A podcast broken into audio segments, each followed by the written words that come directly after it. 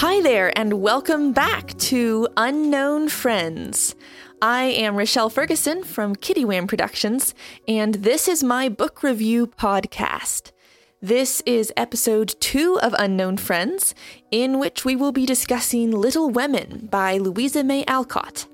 And today I am so excited to have with me as a guest on the show my sister Lorraine, who is a classics graduate student at the University of Oxford. Hey Lorraine, welcome. Hey there.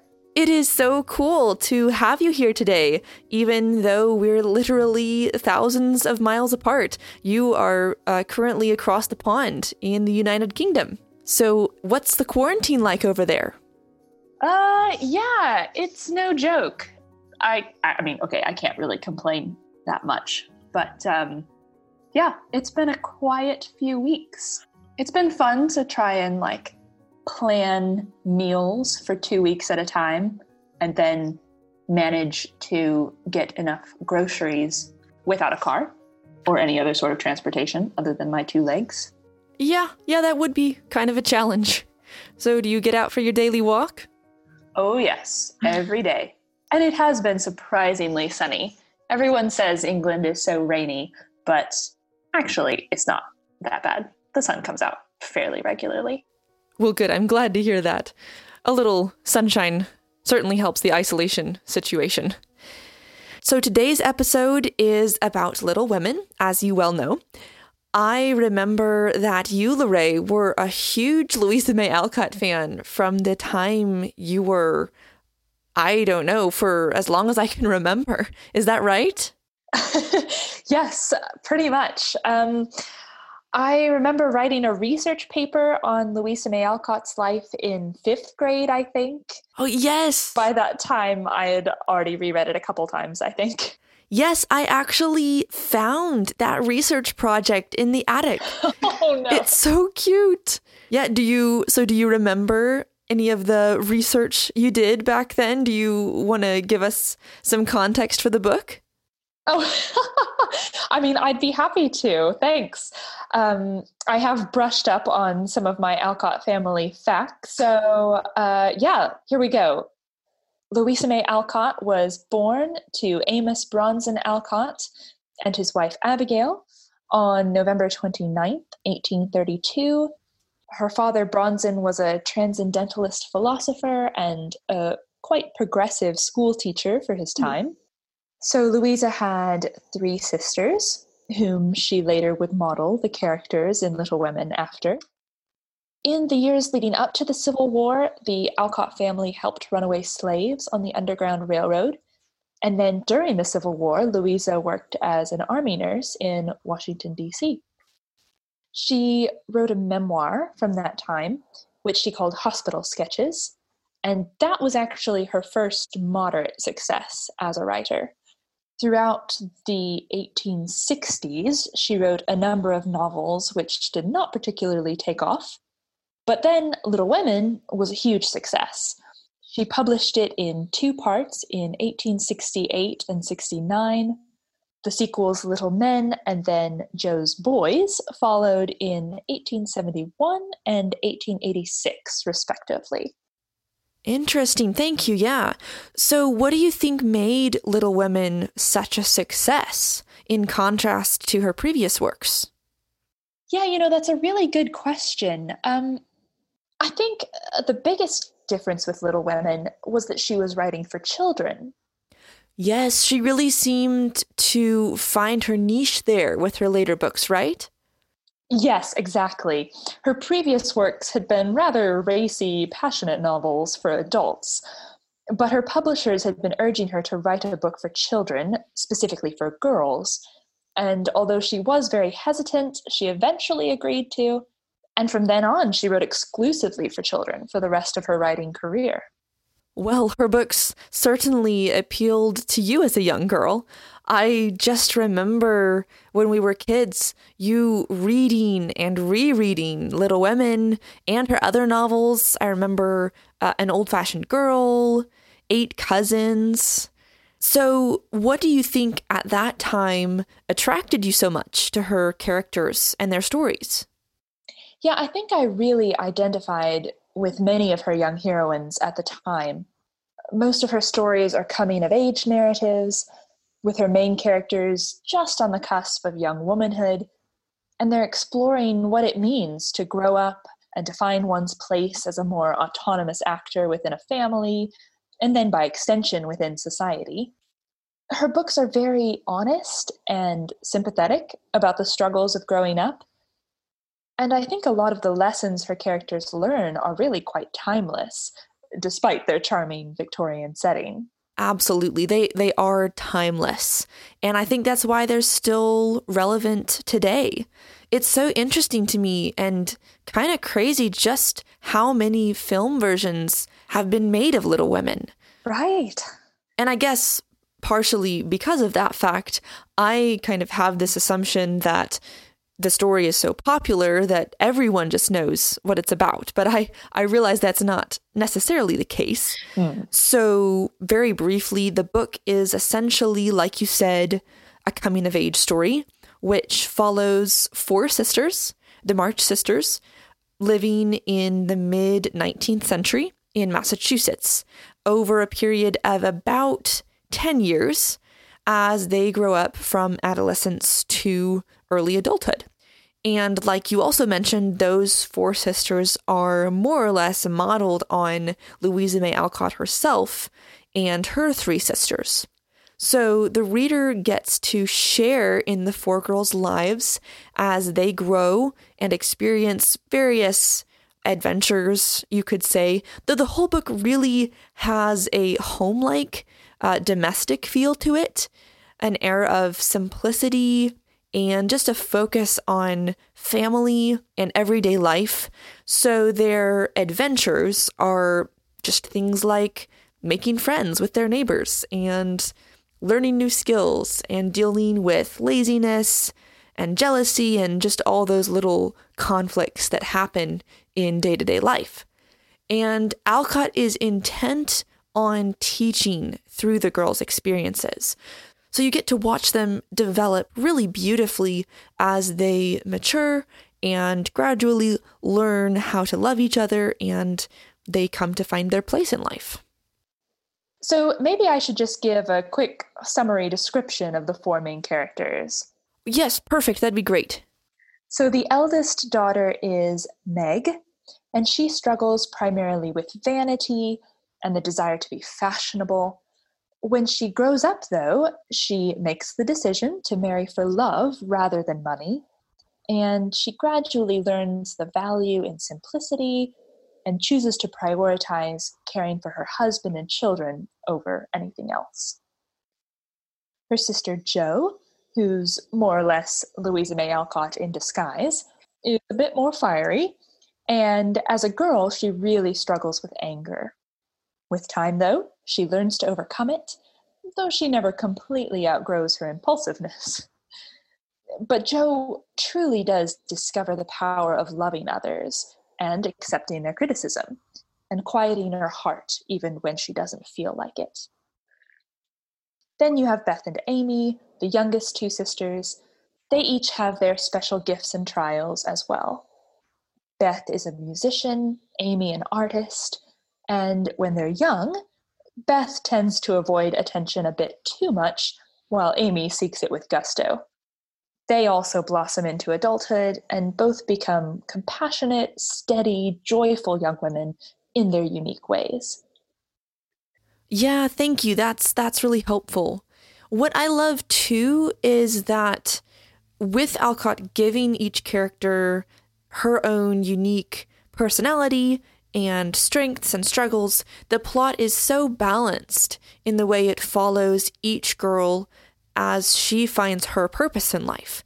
Often in the film versions, and I think just in the popular perception of the story, Jo takes the limelight and it's too easy to forget the other three.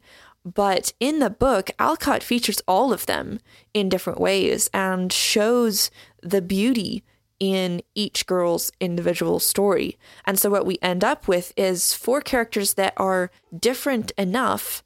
I think pretty much any girl reading the book can really connect with at least one of them. Absolutely. You, Lorraine, as I remember, felt a connection, especially with Meg as a girl, right? Yes, I did. I think I really appreciated the responsibility Meg feels of being the older sister in the family. My dream was to grow up to be a mother and wife like she does. And I think even though I didn't realize it so much at the time, I also felt very deeply the struggle that she faces in never quite fitting in with the group of friends whose opinion she values sometimes too highly. You know, when you first mentioned that you were going to do this podcast episode on Little Women, I was trying to think back on the scenes that have most stuck with me from reading it all those years ago. And funnily enough, the first one that always comes to mind is not a very well known one, but it's a scene from the second part of the book when Meg and John have been married for about a year or so. On an impulse, Meg spends a lot of their savings on material for a new dress. But then she realizes what she's done. She comes to John to tell him and to apologize. But in her apology, she just lets a few careless words slip. She tells him she's tired of being poor, and instantly he's just crushed.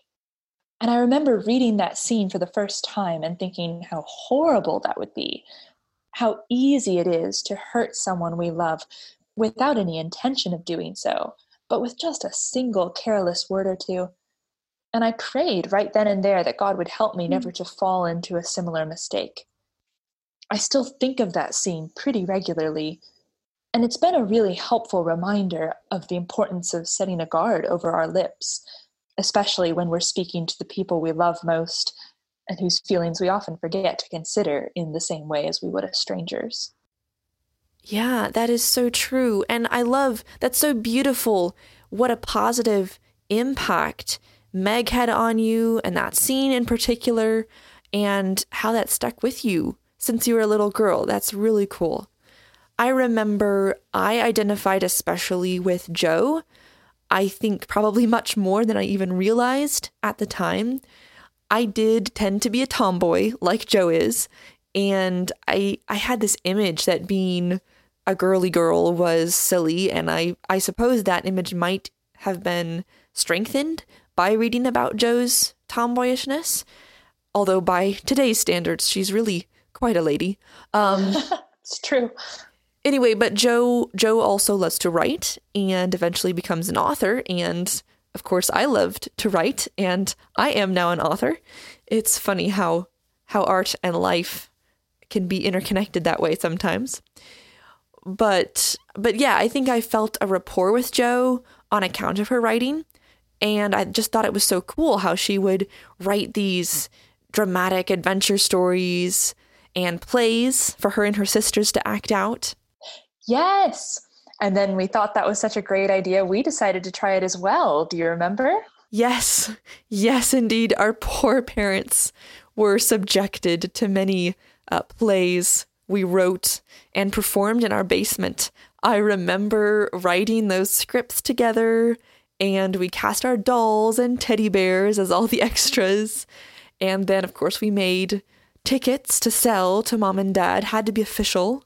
Yes, and then we also decided to imitate the March Sisters Pickwick Society, and we created our own newspaper. Yes. Did you say you found that the other day? Yes, I did indeed. I actually have it right here with me. Uh, the Pickwick portfolio. It's on a big scroll of craft paper.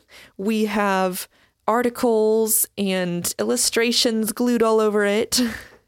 we have a story called The Paralyzed Princess.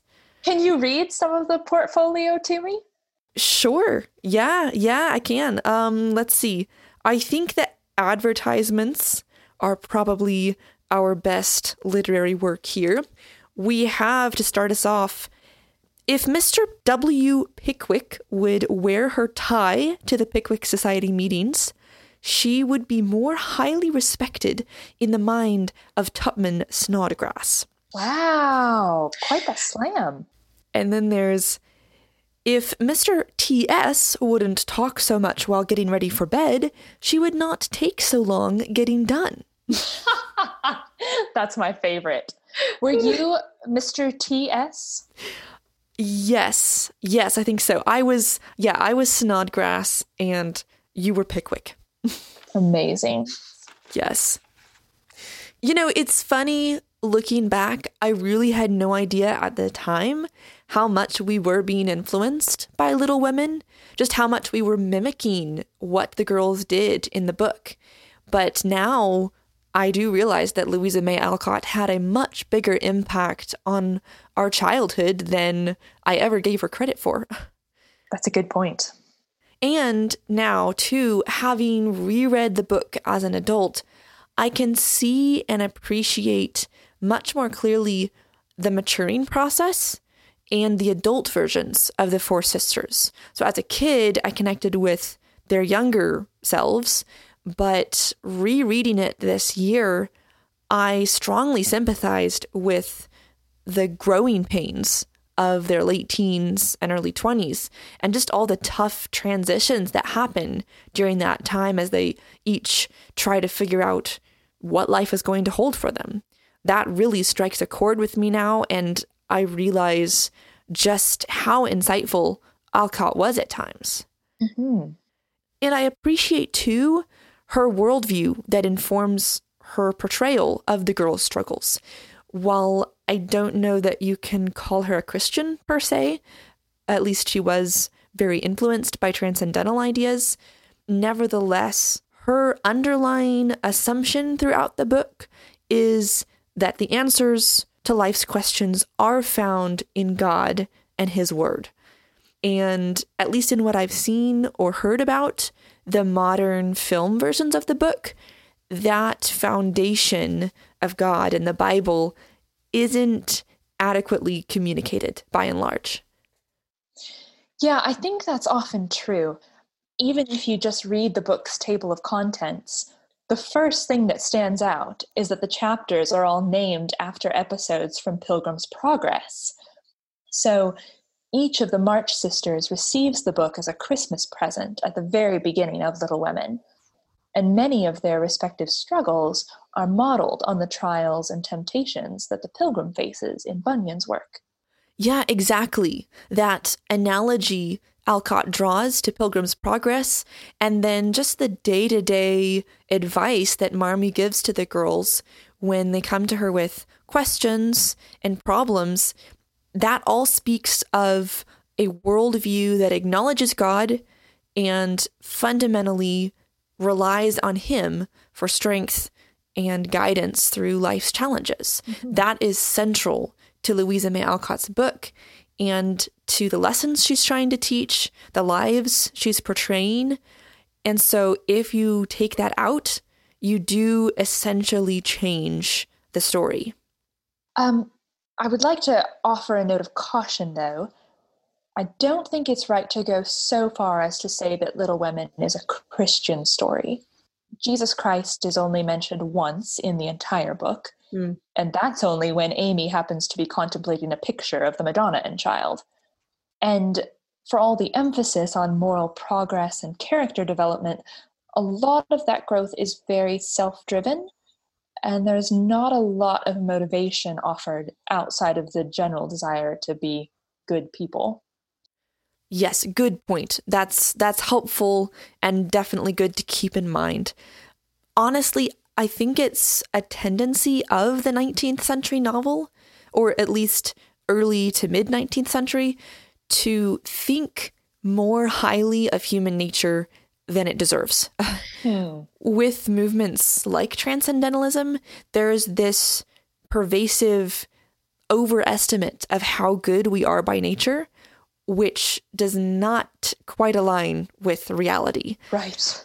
I'm I'm generalizing here, of course, but I'm just saying these writers tend to be pretty optimistic about the human condition and the possibilities of self improvement. And they often communicate the idea that we humans have this innate sense of fellow feeling and a, a natural responsiveness to goodness or something. And I mean, I do appreciate that perspective in one sense because these writers encourage us and they affirm that there is good in the world. And yes, we humans do have great potential and can overcome enormous obstacles, even in our own souls. But that said, the way is still narrow, and few there be that find it. And these writers often don't acknowledge that side of human nature, the fact that we are born willful and we will not naturally become good people, not in the in the real eternal sense of the word good. It's trust in Christ and him residing in us that can make us good and nothing else. Right. So, of course, that was a, a very broad generalization of 19th century novelists, but it's just a tendency I see. And granted, Little Women is a children's book. It's not really the place to try to fathom the depravity of the human race. uh, what it is trying to do, it does well. It promotes virtue through an interesting, sympathetic, and realistic story about four sisters growing up together. So, overall, yes, even though we wouldn't define it as a Christian book, I would still recommend it for all ages, I think. It's not perfect, but it certainly encourages good things care for others, diligence, even in mundane tasks, uh, patience and contentment, creativity, compassion. These are the kinds of things the book presents as admirable and worthy of imitation. Oh, or let me quote Lorray from your fifth grade research project. Oh, no. uh, in your conclusion, I noticed that you listed here four specific things that we can learn from Louisa May Alcott. So here they are, in the words of a 10 year old the four things we can learn. We should always try. We should support our parents we should help others, and we should have a loving heart. I think that sums it up pretty well. Thanks. So, I think that about wraps up our discussion of Little Women this week. Thanks again, Lorray, for being my guest on the podcast. It's been awesome to reminisce a little and talk through some of the things going on in Alcott's work. Aw, it has been so fun, Rochelle. Thanks for having me. Of course, this was delightful. We'll definitely have to do it again. Thank you for listening, everyone. We would love to hear your thoughts on the book as well, which you can share by email if you want to send me a message at kittywham at gmail.com, or you can connect with me on Facebook or Instagram or through my website, kittywhamproductions.com. I would be delighted to hear what you think of the book Little Women. Maybe you even have memories of reading it when you were young, like we do. Just let us know. And if you enjoyed this episode, I hope you subscribe or even rate and review the podcast. Next week, episode three of Unknown Friends will bring us all the way to the 21st century with the 2013 book Navigating Early by Clare Vanderpool. So I hope you tune in next week for that discussion, and thank you so much for listening.